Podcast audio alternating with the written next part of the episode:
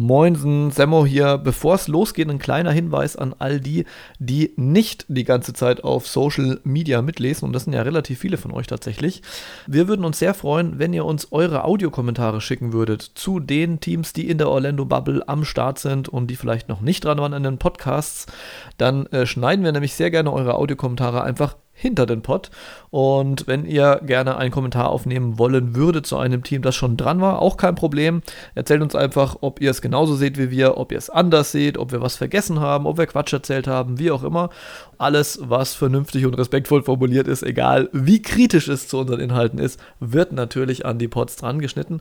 Also greift zum Handy, sprecht was ein, wir würden uns freuen, die Community freut sich und macht einfach mit. Und jetzt geht's natürlich los mit dem Bubble Report zu den Boston Celtics. Viel Spaß!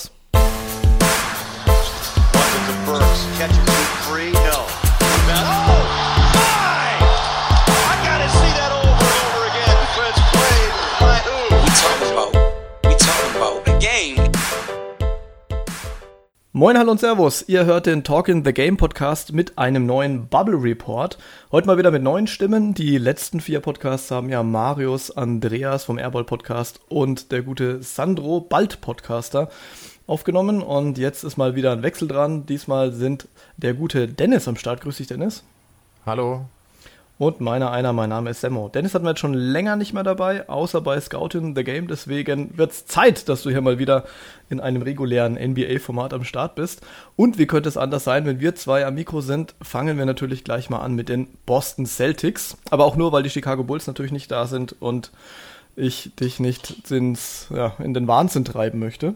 Insofern würde ich sagen, fangen wir direkt an und ich erzähle euch, wie üblich, ein bisschen, was bisher geschah bei den Boston Celtics in dieser Saison. Die Celtics haben einen Rekord von dreiundvierzig zu einundzwanzig, sind damit Dritter in der Eastern Conference, also dümpelt da irgendwo oben mit rum. O-Rating von hundertdreizehn Komma drei, damit ist man die fünftbeste Offense ligaweit, die Rating von hundertsechs Komma sieben, die viertbeste Offense ligaweit und man weiß ja, wer Champion werden will, der sollte in beiden Kategorien in der Top zehn sein. Auch äh, wenn, aber da kommen wir dann gleich dazu, meine Skepsis, was das anbelangt, dann doch durchaus hoch ist. Ähm, die Celtics äh, laufen eine Pace von neunundneunzig Komma drei, sind damit siebzehnter, also tendenziell etwas gemütlicher unterwegs in der Liga. Und ja, soweit erstmal zu den grundlegenden Stats. Dennis, was hast du denn noch so rausnotiert? Was ist dir aufgefallen am Spiel der Celtics dieses Jahr oder diese Saison? Ja, was sich auf jeden Fall krass geändert hat, was wir auch ja so prognostiziert haben durch die ähm, Verpflichtung von Kemba Walker, der jetzt nun ähm, statt Kyrie Irving äh, die Spielanteile auf der eins übernimmt. Äh, die Celtics laufen tatsächlich einundzwanzig Komma acht Prozent ihrer Abschlüsse durchs Pick and Roll, was man so in der Vergangenheit auch nicht gesehen hat seit Isaiah Thomas. Mhm. Ähm, sind sogar Zweiter in der Effizienz ähm, mit null Komma neun acht drei Punkten pro, pro Possession. Ähm, natürlich hauptsächlich angetrieben durch Kemba, der knapp die Hälfte seiner Abschlüsse komplett aus dem Pick and Roll generiert, also auch wirklich nur eigene Abschlüsse ohne Vorlagen. Ähm, und das bei einer Effizienz, äh, wo er im vierundneunzigsten Perzentil ligaweit ist, was natürlich brutal gut ist. Mhm. Ähm, ja, hat natürlich die ganze Dynamik im Spiel ordentlich äh, geändert und ja, an der Seite von Kemba brillieren jetzt gerade auch Jaylen Brown und äh, Jason Tatum gerade enorm. Vor ja. allem jetzt so zum Jahreswechsel hin zwanzig zwanzig, die beiden wirklich absurd gut. Ähm, der zweit, äh, häufig, äh, zweit, am zweithäufigsten genutzte Playtype äh, sind Abschlüsse durch Spot-Up-Situationen ähm, zu knapp ja, neunzehn Prozent, mhm. äh, wo man leider nur zweiundzwanzigster ligaweit ist in der Effizienz. Äh, da könnte das tatsächlich noch ein bisschen besser sein. Ähm, ja, und dann läuft man halt noch zu fünfzehn Prozent der Zeit äh, Abschlüsse in Transition, wo man viertbester ligaweit ist. Ähm, ja, eben auch eine Stärke des Teams, dann defensiv eben ähm, die Possession positiv zu beenden und dann in Transition einfach Punkte zu erzielen. Natürlich auch mit einem Team, was ähm, tendenziell jetzt ja ein bisschen kleiner ist, äh, ohne Al Horford und äh, neben Daniel Theis dann halt, sondern in, eben mit einem Frontcourt aus Hayward, Tatum und Theis. Ja. Zu, zu größten Teilen jedenfalls. Ähm, natürlich ein bisschen kleiner, aber dafür eben dynamischer und ähm, ja, auch gerade in Transition einfach nochmal einen guten Deut besser. Zeigt natürlich auch so ein bisschen eines der Probleme, in Anführungszeichen, wenn man fünf beste Offenses macht, man offensichtlich nicht so arg viel falsch, aber wenn man dann so die, wie sagt man, die Körner im Reis suchen will, nee. Also bei Sprichworten bin ich nicht so stark, das merkt ihr schon. Aber wie auch immer, ähm, die Spot-Ups, wenn es nicht so richtig läuft in der Offense bei den äh, Celtics, dann ist es natürlich manchmal nicht so schlecht, wenn du halt Leute hast, die halt aus dem Spot-Up ganz gut treffen. Und das war ja die letzten Jahre auch schon irgendwie nicht so überragend bei den Celtics und ist halt jetzt wieder so. Dazu kommt noch, hatte ich mir jetzt mal rausgeschrieben, man ist ligaweit fünfundzwanzigster in Assists. Also jetzt ist natürlich die Anzahl der Assists nicht unbedingt gleichbedeutend damit, ob der Ball jetzt tatsächlich gut läuft oder nicht. Der kann ja auch gut laufen und am Ende äh, macht halt nochmal einen Dribbling. Aber wenn man so ein bisschen zuschaut, manchmal habe ich das Gefühl, kommt dann doch noch immer so ein bisschen der Schlendrian rein, den du halt letztes Jahr gesehen hast. Und die Uhr läuft so ein bisschen runter, keiner weiß, was man so richtig machen soll und dann wird dann halt dann doch nochmal ein, ein schlechter Jumper genommen, was vielleicht dann auch wieder dazu führen könnte, dass eben diese Spot-Up-Werte relativ schlecht sind. Und ähm, da könnte es dann teilweise tatsächlich schon noch ein bisschen besser laufen. Was mich freut äh, so ein bisschen ist erstens, dass es mit Kemba die Offense insgesamt ein bisschen runder ausschaut und dass die anderen Jungs besser eingebunden sind. Und vor allem freut mich natürlich am allermeisten, dass wir in unserer Preview recht hatten, weil, wenn du dich erinnerst, Dennis, wir hatten ja prognostiziert, dass der Austausch äh, Kyrie gegen Kemba so funktioniert wird, dass Kemba nicht zwingend individuell besser spielt oder wahrscheinlich sogar schlechter, aber dass auf jeden Fall die anderen ja, entweder ihrem eigenen Spiel gegenüber positiver gestimmt sind und da mehr Selbstvertrauen kriegen oder eben auch einfach mehr Spielanteile bekommen. Und genau das ist auf jeden Fall jetzt der Fall. Und sieht man halt besonders bei Tatum und Brown. Insgesamt habe ich mir noch so ein bisschen rausgeschrieben, mich hat es ein bisschen gewundert, weil man sagt ja allgemein, der Schwachpunkt der Celtics ist im Prinzip der Frontcourt. Du hast da keine extrem guten Leute oder keine, sagen wir mal, die in, in der Liga ein besonders gutes Standing haben. Man ist aber dennoch Neunter in Rebounds. Also zum einen ist dann natürlich Daniel Theis, zum anderen Enes Kanter, der dann noch den einen oder anderen abgreift. Aber es ist relativ breit verteilt. Also Kanter mit sieben Komma sieben Rebounds, wobei er jetzt auch nicht so wahnsinnig viel Spielzeit bekommt. Tatum sieben Komma eins, Theis äh, nur in Anführungszeichen sechs Komma neun. Und dass man dann mit so einem verteilten Rebounding-Leistung Neunter wird, das ist schon, ehrlich gesagt, nicht so schlecht. Wir hatten es ja bei den Brooklyn Nets, die sind auch relativ gut im Rebounding, aber da stechen halt ganz klar zwei Namen raus, die halt die äh, Rebounds abgreifen und der Rest eher nicht so. Und äh, ansonsten habe ich mir noch rausgeschrieben, man ist insgesamt Dritter ligaweit in der gegnerischen Three-Point-Percentage, was bedeutet, dass man am Perimeter offensichtlich relativ gut verteidigt, was jetzt auch nicht unbedingt weiter überraschend ist, wenn du natürlich Brown und Tatum hast, die dann da draußen relativ flexibel rumrennen können. Und äh, man ist ligaweit Zweiter in Sachen gegnerischer Assists, ist jetzt auch eher ein Indiz als ein Beweis, ähm, aber auch wenn man dazu schaut, wie die Celtics spielen, sie zerstören natürlich ganz gut die gegnerische Offense. Das ist so ein, ja, ein Zeichen so einer Brad, äh, Brad Brown, sage ich schon, ähm, ach, wie heißt er wieder? Brad Stevens. Brad Stevens, ich wusste, Brad wusste ich noch. So eine Brad Stevens Defense, ähm, dass einfach die Teams, wenn sie natürlich die richtigen Spieler haben, relativ gut in den Passwegen stehen und immer so ein bisschen Hero Ball erzwingen und das machen die Celtics augenscheinlich auch. Ja, Dennis, äh, Roster, wie schaut's aus? Sind die Celtics jetzt komplett in die Bubble gereist? Fehlt da was und wer wird vermutlich starten? Die sind tatsächlich so mehr oder weniger komplett in die Bubble äh, gereist, inklusive Tremont Waters, den ich jetzt dazu gezählt hatte, ähm, aus der G-League, dürfte, glaube ich, sogar G-League M V P geworden sein. Ach krass, muss ich jetzt gerade mal gucken. Und ja, ich glaube, äh, Tacko Fall müsste auch irgendwie jetzt so Stand jetzt dabei sein. Ja, ja, sie dürfen ja siebzehn Leute mitnehmen und damit mhm. zählen natürlich dann auch die beiden mit rein, ne? Genau, Romeo Langford müsste jetzt ja auch fit sein, der hat ja auch die letzten fünfzehn Spiele, glaube ich, vor der Pause für die Celtics bestritten. Ja, da muss auf jeden Fall noch ein ordentlicher Sprung kommen, so abseits der Starter plus ähm, Marcus Smart, weil ja, das ist einfach von der, von der Bank dann halt relativ dünn, auch gerade im Frontcourt halt.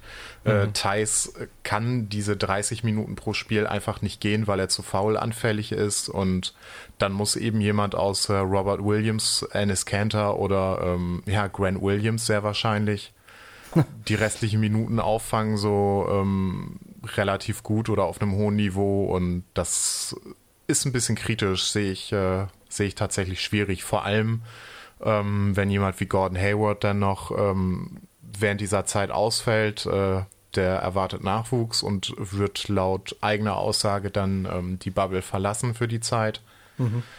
Ähm, ja, da nimmst du natürlich am Flügel was weg und ähm, Marcus Smart wird dann sehr wahrscheinlich irgendwie in die Starting Five äh, mit reinrutschen oder vielleicht auch Semi Ojeleye. Aber ja, da brauchst du dann halt natürlich von einem der ähm, Bench-Guys, die sonst nicht so ganz viel Spielzeit sehen, einen ziemlich großen Sprung, um das alles irgendwie aufzufangen, weil äh, Hayward ist jetzt tatsächlich diese Saison auch als äh, Secondary oder, oder dritter Ballhändler super wichtig, mhm. um, um die Offense mit am Laufen zu halten. Auch ein wichtiger Faktor eben, ähm, dass du das alles so ein bisschen auf mehreren Schultern verteilen kannst, dass auch jemand wie Jaylen Brown eben in diesem Aspekt äh, mit dem Ball in der Hand einfach so viel besser geworden ist und auch, dass äh, Jason Tatum auch einfach ähm, gute Fortschritte gemacht hat, auch wenn er da immer noch ähm, Lücken hat im eigenen Playmaking für andere. Mhm. Aber ja, von Romeo Langford würde ich mir da jetzt nicht so ganz viel erwarten tatsächlich. Ähm, nee, Ojeleye ist immer so eine, so eine Wundertüte und aktuell ist es tatsächlich so jemand wie Grant Williams oder Robert Williams, der dann sich da so von hinten so ein bisschen aufdrängt für einen der Frontcourt-Spots. Ja. Ja, wobei man sagen muss, schwierig. Langford hat ja auch ziemlich wenig Minuten gekriegt, glaube ich, ne? Das waren, muss ich jetzt gleich mal nachschauen. Hm, ja. Habe ich hier schon elf im Schnitt. Ach so, war dann doch mehr, als ich es in Erinnerung hatte. Und äh, Grant Williams ist auf jeden Fall jemand, der halt wirklich eine, eine sneaky gute Saison gespielt hat. Die Stats lassen es jetzt nicht unbedingt erahnen, aber bei ihm merkt man schon, dass er auch ein, ein ziemlich cleverer Typ ist, irgendwie was so sein Position-Game und so weiter anbelangt.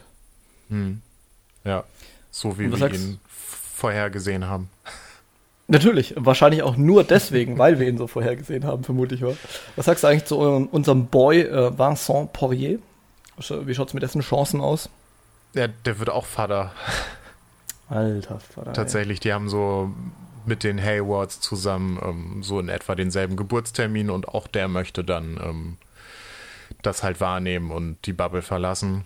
Ähm, ja, seine Chancen sind jetzt nicht so riesengroß, hat jetzt einundzwanzig Spiele gemacht bis dahin mit äh, ein bisschen mehr als fünf Minuten im Schnitt. Mhm. Ja, ähm, habe ich jetzt nicht so furchtbar viel von gesehen, muss ich gestehen, und kann ich schwierig einschätzen. Ich hatte gehofft, dass er ein bisschen mehr Spielzeit kriegt, auch weil er einfach einen, einen guten Körper hat für die für die fünf und eben noch ein anderes Element liefern könnte. Aber äh, ja, da hat Enes Kanter jetzt bei weitem die Nase vorn aktuell und auch eben ähm, Grant Williams hat ihm da den Rang abgelaufen, der halt super, super smart ist, wie du schon sagtest, und eben äh, ja, die das Team sehr sinnvoll ergänzen konnte und auch tatsächlich abseits von seinen fünfundzwanzig Prozent Dreierquote eigentlich ein bess- besserer Schütze ist. Er hat, glaube ich, die ersten einundzwanzig, glaube ich, die, eins, die ersten einundzwanzig Versuche alle verworfen und danach sah das gar nicht mehr so schlecht aus in den totalen Zahlen. Aber der Start, mhm. der war halt äh, ultra mies. Jetzt spielen wir mal Over-Under, Dennis. Und zwar, die Frage wird nämlich auf jeden Fall kommen, deswegen nehme ich sie einfach mal vorweg. Tacko Fall in den Playoffs, Over-Under null Komma fünf Spiele. Drunter. Der ist nicht spielbar. Mhm. Also nicht, nicht nützlich jedenfalls, denn dann wird das irgendwie ein bisschen Garbage-Time oder so vielleicht, aber ich glaube, dass äh, Stevens dann auch eher jemanden wie Williams oder, oder den anderen Williams dann eben spielen lässt oder Ojeleye oder Javonte Green so ein bisschen On-Court-Time, weil Tacko Fall sehe ich ähm, auch für später eben gar nicht so als nützlich an. Also gegen, gegen jemanden wie äh, ja, Milwaukee, gegen Lopez oder so, ja, weiß ich nicht. Mhm. Schwierig, schwierig. Auch gegen Philadelphia ähm, sehe ich Tacko da jetzt nicht so richtig viel gegen Embiid zum Beispiel machen. Jetzt mal super hypothetisch, weil ich glaube nicht, dass das zustande kommen wird, und zwar bei beiden Teams nicht, aber sagen wir mal N B A Finals, Boston Celtics gegen Houston Rockets. Tacko Fall vorne reinstellen und einfach hohe Bälle fliegen lassen? Nee. Okay, wollte ich nur mal rein theoretisch geklärt haben. Die Rockets nee. fressen ihn defensiv auf. Das ich ist einfach nicht, nicht umzusetzen. Also ich könnte mir vorstellen, dass er in den ersten acht Spielen, warum auch immer, hier und da mal eine Garbage-Minute bekommt. Aber auch da, keine Ahnung, in, wahrscheinlich insgesamt äh, nicht mehr als zehn oder sowas. Insofern da sollten wir auf jeden Fall nicht drauf setzen auf den Guten. Ähm, wie du schon gesagt hast, ohne Hayward ist tatsächlich der Flügel ein bisschen dünn. Das war ja jetzt auch vorher schon so, als er verletzt war, wenn er jetzt wieder rausfliegt. Mhm. Ich habe nochmal nachgeguckt. Die Geburtstermine der beiden liegen irgendwas um den siebenundzwanzigsten August rum, die prognostizierten. Das kann ja immer früher oder später sein. Mhm. Ähm, aber das ist natürlich maximal ungünstig, weil das dann so ein Zeitpunkt ist, wo man dann gerade so irgendwo in die zweite Runde oder sowas äh, geht, ne? Also wo es dann wirklich dann auch nochmal ein bisschen brenzlicher wird. Und da könnten sie natürlich Hayward extrem gut gebrauchen. Heißt aber auch zwangsläufig, dass da nochmal mehr Last auf Jason Tatum zukommen wird. Natürlich auch auf Jaylen Brown und auf die anderen. Ähm, glaubst du, dass Jason Tatum, der ja zumindest was, was das Punkten anbelangt, tatsächlich erste Geige war dieses Jahr bei den Boston Celtics, dass er ein Team zum jetzigen Zeitpunkt schon in den Playoffs anführen kann? Oder würdest du es eher sehen, dass es halt so sein kann, dass er zwar am meisten scored, aber das Anführen dann doch ganz klar bei Kemba Walker liegt? Ja, das ist schwierig. Ich glaube, so diese Anführerrolle dann doch eher so bei Walker zu sehen oder bei jemandem wie Marcus Smart halt auf dem Feld als, als Leader, wo ich auch mhm. Smart teilweise in bestimmten Matchups tatsächlich in der Crunch-Time eher als Walker auf dem Feld sehen würde, weil Teams jetzt auch während der Saison ganz gerne ähm, Switches provoziert haben gegen Walker. Und das kannst mhm. du mit Smart einfach nicht machen, weil er teilweise nee. bis, je nach Matchup bis zur fünf runter verteidigen kann und das äh, ziemlich gut macht sogar. Ja. Ähm, Walker ist zwar super tough, aber ist halt immer noch irgendwie eine Schwachstelle da. Ähm, ja, vom, von der Scoring-Last her wird Tatum wohl schon so die erste Geige sein weiterhin. Ähm, Jaylen Brown traue ich das nicht zu, Hayward auch nicht so richtig irgendwie.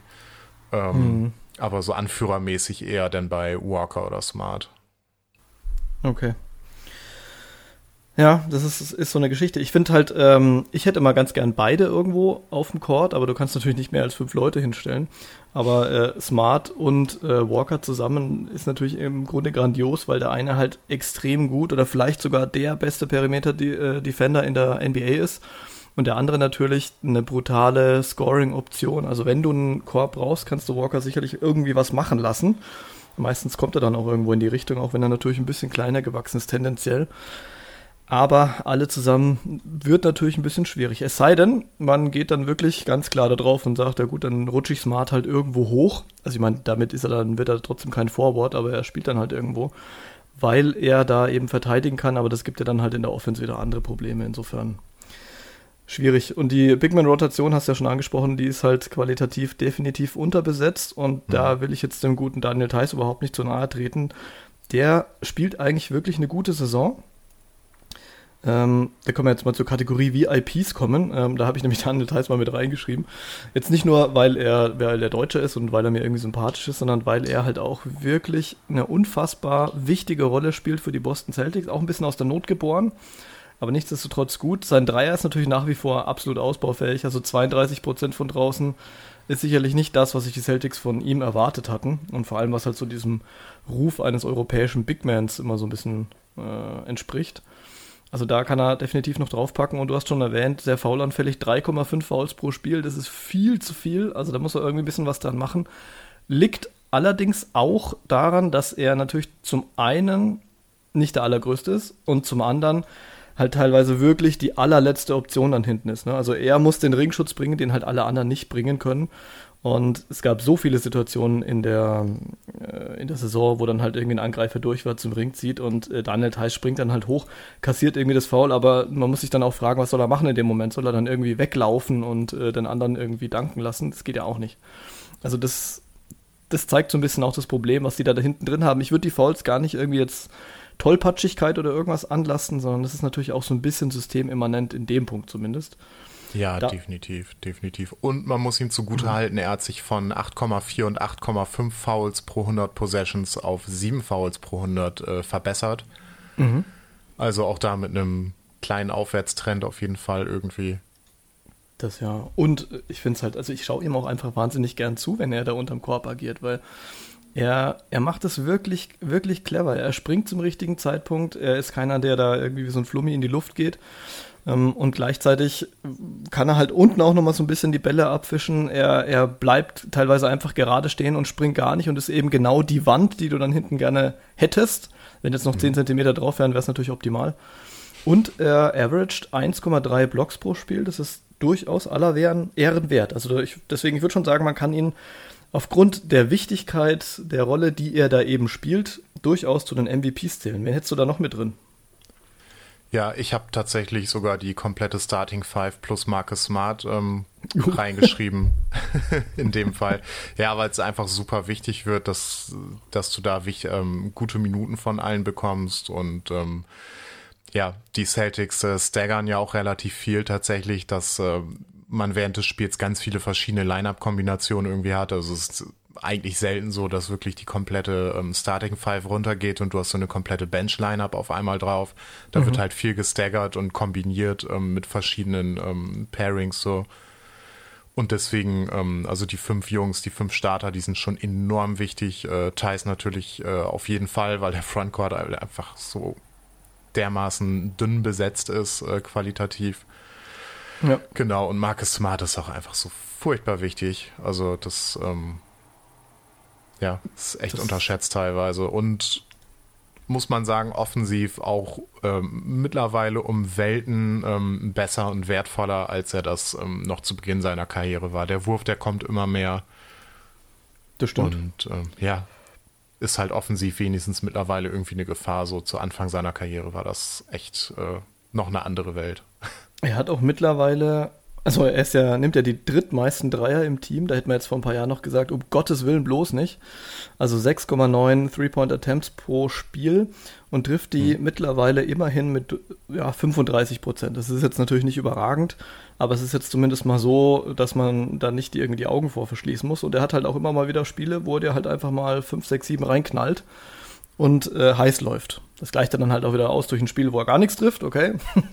Aber er ist da deutlich besser geworden. Und man merkt halt, dass er schon klar dieser mentale Anführer ist. Es wird immer viel beschworen im Sport, dass man so jemanden braucht. Bei, wenn du dich erinnerst, vor ein paar Jahren war doch bei, beim F C Bayern immer die Diskussion, wir brauchen einen aggressive Leader, Marc van Bommel ist weg. War zur Hälfte lächerlich, zur Hälfte wahrscheinlich richtig. Und, aber hier ist es auf jeden Fall so, sie haben ihn. Und es gibt... Aber es gab auch diese Saison wieder einige Spiele, wo du gemerkt hast, wenn das Team so angefangen hat, in Lethargie zu verfallen und Smart war auf dem Platz, dann kam halt irgendwie so ein, so ein Dive, den Ball hinterher gesprungen oder irgend so eine ja, Aktion, wo er dem Gegner versucht hat, den Ball zu entringen, äh, faul hin oder her, aber auf jeden Fall, er hat dann alle angefeuert und angestachelt und dann lief es auch irgendwo besser. Also da mhm. die Rolle, die ist dann nochmal, also vielleicht sogar manchmal noch wichtiger als die spielerische, obwohl ich da seine Defense auf gar keinen Fall irgendwie, ähm, ja, das Licht der Defense unter den Scheffel stellen will. Oh Gott, ich sollte auf jeden Fall aufhören mit den ganzen Sprichworten.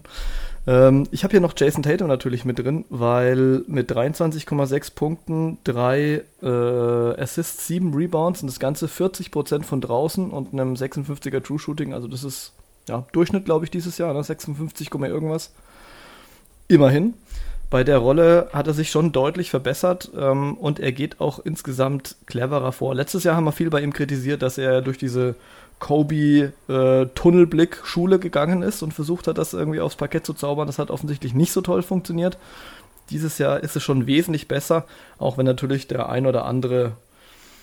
ja, wie soll ich sagen, die ein oder andere blinde Offensivaktion oder vielleicht ein bisschen zu viel Selbstvertrauen ähm, da manchmal noch mit drin steckt, aber er macht es halt wesentlich besser.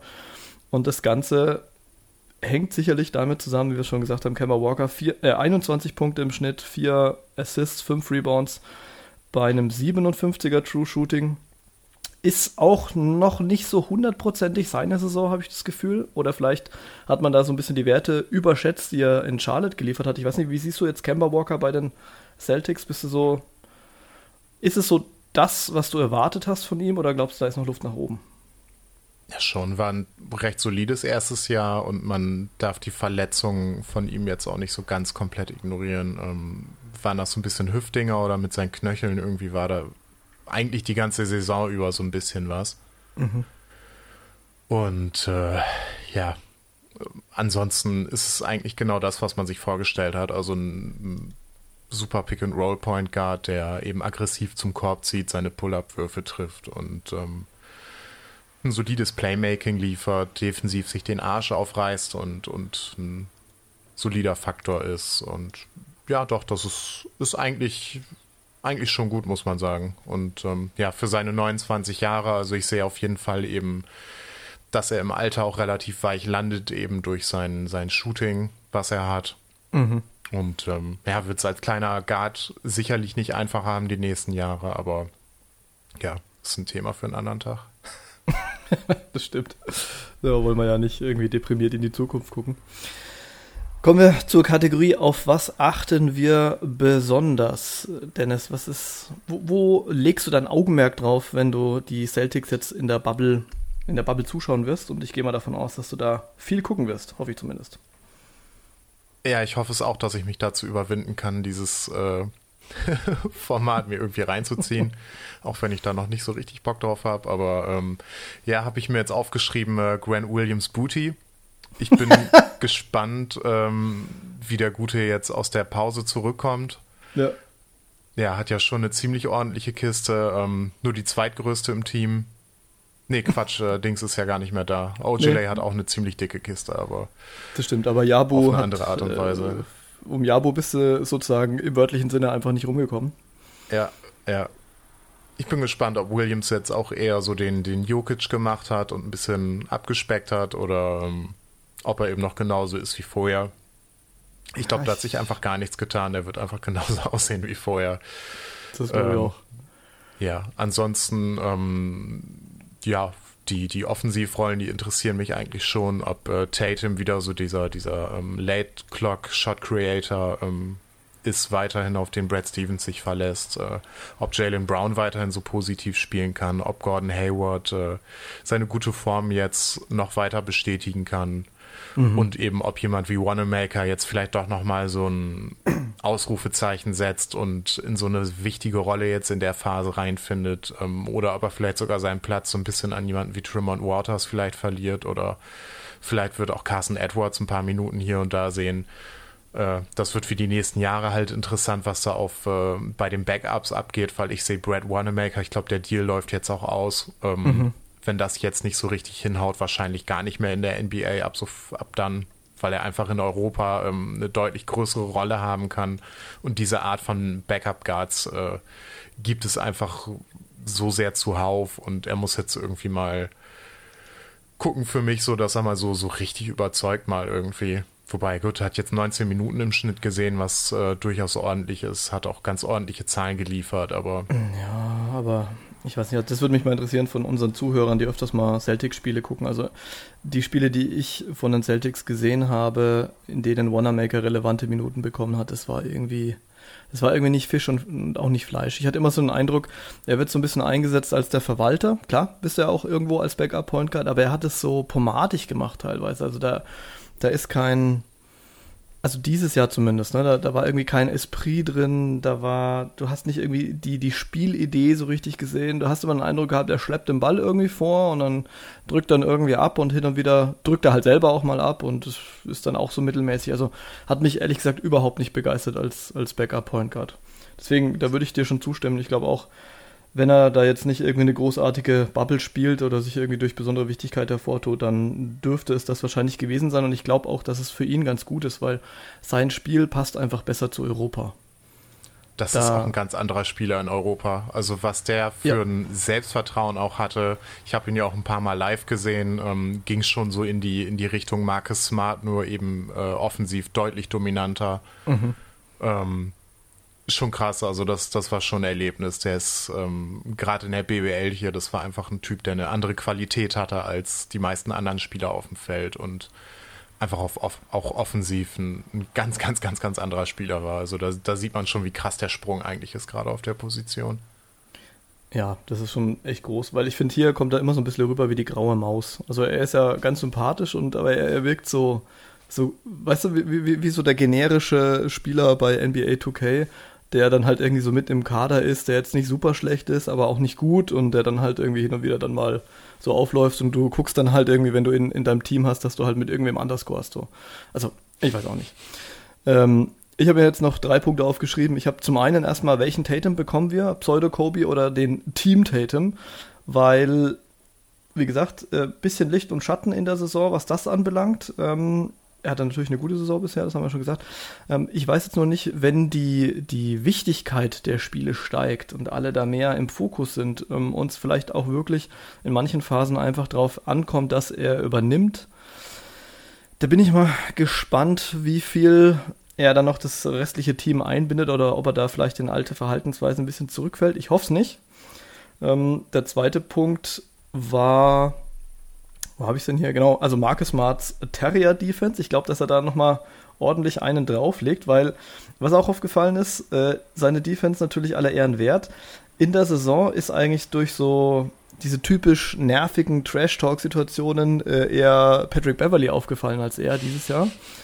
Und ich könnte mir vorstellen, dass er sich so ein bisschen wieder in das Pever, äh, Patrick Beverley-Mindset reinfuchst in den, in den Playoffs und da dann schon wieder die ein oder andere Aktion bringen wird, die so an der Grenze zur Fragwürdigkeit ist, aber, aber natürlich dann den Celtics hilft. Also da, da möchte ich mal sehen, wie er da sein Psycho-Game sozusagen noch ein bisschen absteppt. Und das Wichtigste, der allerwichtigste Punkt, auf den wir alle unbedingt achten müssen, vor allem du, Dennis, Tatums Frisur. Hast, hast du gesehen, was, was er da getwittert hat? Ja, das habe ich gesehen, aber solche Sachen habe ich nicht mal ernsthaft irgendwie mit einbezogen. Sag mal, was war das zum Geier? Das war eine Dauerwelle mit einem Zottelbart und vorne aus der Dauerwelle hingen irgendwie Strähnchen raus. Also ganz ehrlich, das sah bei meiner Oma besser aus und äh, es ist aber genau die gleiche Frisur. Es ist eine absolute Katastrophe. Da müsste man nach Tatums Frisur Twitter oder sowas googeln, dann kommt es relativ schnell. Sowas von furchtbar. Es, es sieht aus, als hätte er den Bart von Abraham Lincoln genommen, hätte den dann irgendwie...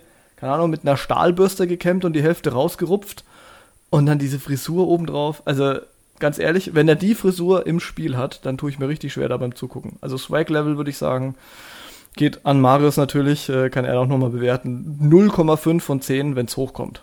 Absolute Katastrophe. Ey. Okay, aber da wollen wir nicht äh, länger dran denken. Dennis, deine Predictions für die Boston Celtics in dieser Bubble? Ja, ich bin relativ optimistisch.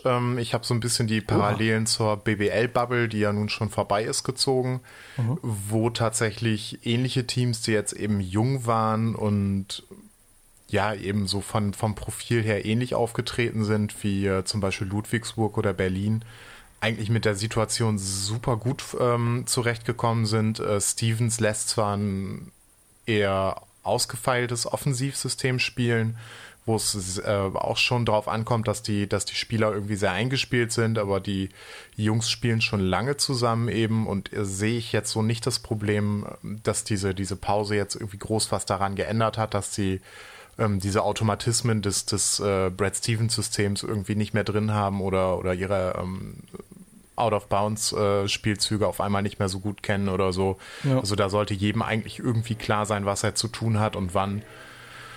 Und äh, ja, das Team ist jung, man hat ähm, jetzt eben bei, bei Tatum zum Beispiel, was wir jetzt auch schon oft genannt haben, eben gesehen, dass er dieses Jahr eben in so vielen Facetten sein Scoring eben verbessert hat und äh, ja, deswegen, ich bin sehr optimistisch, dass das Team ähm, gerade der Situation geschuldet eigentlich sehr gut damit klarkommen wird und ähm, könnten tatsächlich in das Ostfinale einziehen, je nach Matchup. äh, Da gibt es wenige Teams, die wirklich eindeutig besser sind als die Celtics in dieser Situation. Ähm, ein paar Wundertüten, die sicherlich irgendwie was machen könnten, wie Philadelphia.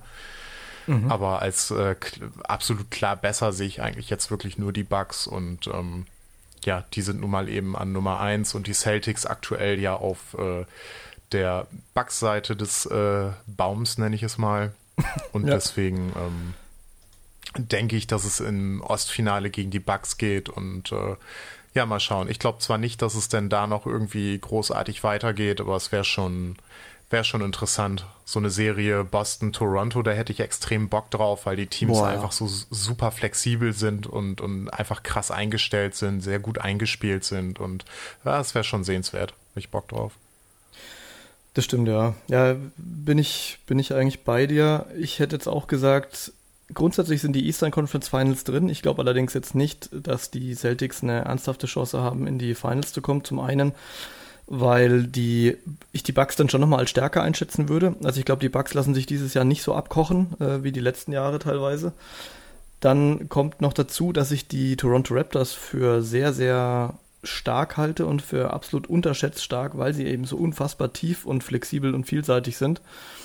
Und es fehlt mir so ein bisschen der Glaube irgendwie bei Boston. Ich weiß auch nicht warum. Vielleicht liegt es daran, dass ich ähm, ein leidgeprüfter Fan der S. Oliver Baskets Würzburg, jetzt heißen sie nicht mehr Baskets, jetzt heißen sie nur noch S. Oliver Würzburg, ist eigentlich noch schlimmer.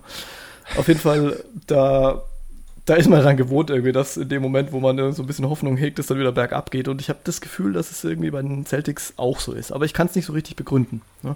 Deswegen, also ich würde sagen, wie gesagt, die Eastern Conference Finals sind drin. Danach dürfte es dann eigentlich nicht mehr weitergehen. Und da wird wahrscheinlich dann der Frontcourt und eventuell dann auch das Fehlen von Hayward, wenn er dann immer noch nicht äh, wieder dabei ist, vielleicht eine, eine große Rolle spielen. Aber grundsätzlich kann ich mir schon vorstellen, dass sie da ganz gute Playoffs spielen. Ich würde es auch besser sehen, ehrlich gesagt, als die Sixers. Die stellen ja jetzt ein bisschen um. Also heute kam ja die Meldung, oder gestern, ich weiß gar nicht mehr, dass ähm, Simmons jetzt irgendwie auf die vier wandern soll, weil im der Starting Five ein bisschen was geändert werden soll. Das können wir dann an, einem, an einer anderen Stelle diskutieren oder dann vielleicht einfach im Sixers-Pod. Aber ich glaube, was ändern musste man auf jeden Fall in der Starting Five. Das konnte auf Dauer nicht so weitergehen. Dennoch glaube ich, dass die Celtics da ein bisschen abgekochter sind und ja, schauen wir mal. Also ich hoffe, es geht relativ weit bei Ihnen. Ähm, kommen wir zum Abschluss noch zu den Hot Takes. Äh, ich bin schon richtig fränkisch unterwegs. Zu den Hot Takes natürlich. Oh Gott, ey, da merkt man, dass es spät ist. Dennis, haut einmal raus. Ja, Hot Take wäre, die jungen Celtics werden als Nummer zwei Seed in die Finals einziehen. Also beinhaltet, dass die Celtics noch Toronto überholen, wo sie gerade drei Spiele hinten sind. Mhm. Und dann natürlich auch äh, Milwaukee mhm. schlagen, auf irgendeine Art und Weise. Ähm, wahrscheinlich dadurch, dass äh, Semi Ojeleye auf einmal ähm, zu einem Ein-Mann-Stopper irgendwie mutiert ist, der Giannis komplett aus dem Spiel nehmen kann und äh, Milwaukee so einen Riesenstein halt in den Weg wirft mit ihrem System. Ja, das ist ähm, war jetzt so das Hotteste, was mir eingefallen ist in, in der Situation. Ja, ich merke schon. Ähm, ich weiß nicht, ob du jetzt die Pods gehört hast von Marius, Andreas und Sandro. Da waren schon ein paar richtig, richtig hotte Hot-Takes dabei. Also ich glaube, bei uns wird es heute ein bisschen verkopfter irgendwie zugehen. Aber dass äh, Semi Ojeleye der ähm, Antetokounmpo-Stopper wird, das lasse ich auf jeden Fall mal als hot durchgehen. Obwohl er seine Rolle ja bisher gar nicht so schlecht gemacht hat. Auch gegen LeBron im Übrigen ähm, hat er eigentlich immer, wenn er dann gegen ihn gespielt hat, relativ, relativ gut ausgesehen. Was natürlich noch lange nicht heißt, dass er ein Stopper ist, aber ihr wisst, was ich meine. Äh, mein Hot-Take ist anders. Ähm, aber ähnlich ambitioniert oder wenig ambitioniert wie deiner. Und zwar habe ich herausgesucht, Kemba Walker und Marcus Smart werden zusammen pro Spiel im Schnitt eins Komma fünf Charges ziehen. Also hundert Prozent Hustle-Defense. Wie komme ich da drauf? Kemba Walker ist tatsächlich siebter Liga weit in Sachen Charges, null Komma sechsunddreißig pro Spiel. Und Marcus Smart, hätte ich jetzt zum Beispiel automatisch gedacht, der äh, zieht bestimmt mehr, weil Smart ja eigentlich dafür bekannt ist.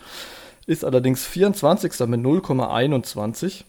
In den letzten Playoffs war so, dass die einzigen Spieler, die mehr als null Komma fünf Charges im Schnitt gezogen haben, äh, waren Patrick Beverley, Kyle Lowry, äh, Paul George und Andre Drummond.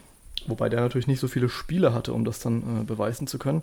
Deswegen glaube ich, rein zahlentechnisch, auch wenn es jetzt nicht so spektakulär klingt, sind äh, null Komma fünfundsiebzig pro Person pro Spiel schon relativ viel. Soll aber einfach nur heißen, dass sich die beiden an dem Ende ziemlich reinhauen. Und das finde ich eigentlich auch ganz interessant, weil bei Kemba Walker ist es ja tatsächlich so, dass er definitiv, ich glaube, da braucht man nicht lange um den heißen Brei rumreden, kein besonders guter Verteidiger ist oder überhaupt kein guter Verteidiger, aber auf jeden Fall im Gegensatz zu Kyrie Irving auf jeden Fall ein engagierter. Also das kann man ihm zumindest mal zugute halten. Und das zeigt sich hieran äh, natürlich auch wieder. Besonders erfolgreich auf Dauer ist es nicht. Ich würde zum Beispiel auch Isaiah Thomas unterstellen, dass er früher zumindest, also jetzt bei Washington vielleicht nicht mehr unbedingt, aber auf jeden Fall ein engagierter Verteidiger war. Aber es hat natürlich bei gefühlten eins Komma zehn Meter absolut nichts gebracht. Ähm, ja, aber schauen wir mal. Also ich glaube, in Sachen Charges wird da ein bisschen was gehen. Und das sehen wir immer ganz gern als Fans. Zumindest als Fans, das Team, das äh, den zieht, wenn der eigene Spieler umfällt und dann wird Offensiv-Foul gepfiffen. Das ist schon immer eine ganz coole Geschichte.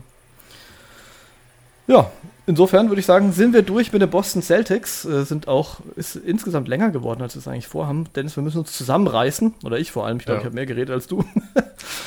Und äh, ja, dann hören wir uns wieder beim nächsten Podcast. Wir... Ja, wir hören uns beim nächsten Podcast und zwar morgen, denn wir veröffentlichen ja täglich. Insofern macht's gut, haut rein und bis morgen. Ciao. Bis morgen, ciao. Burks catches a three.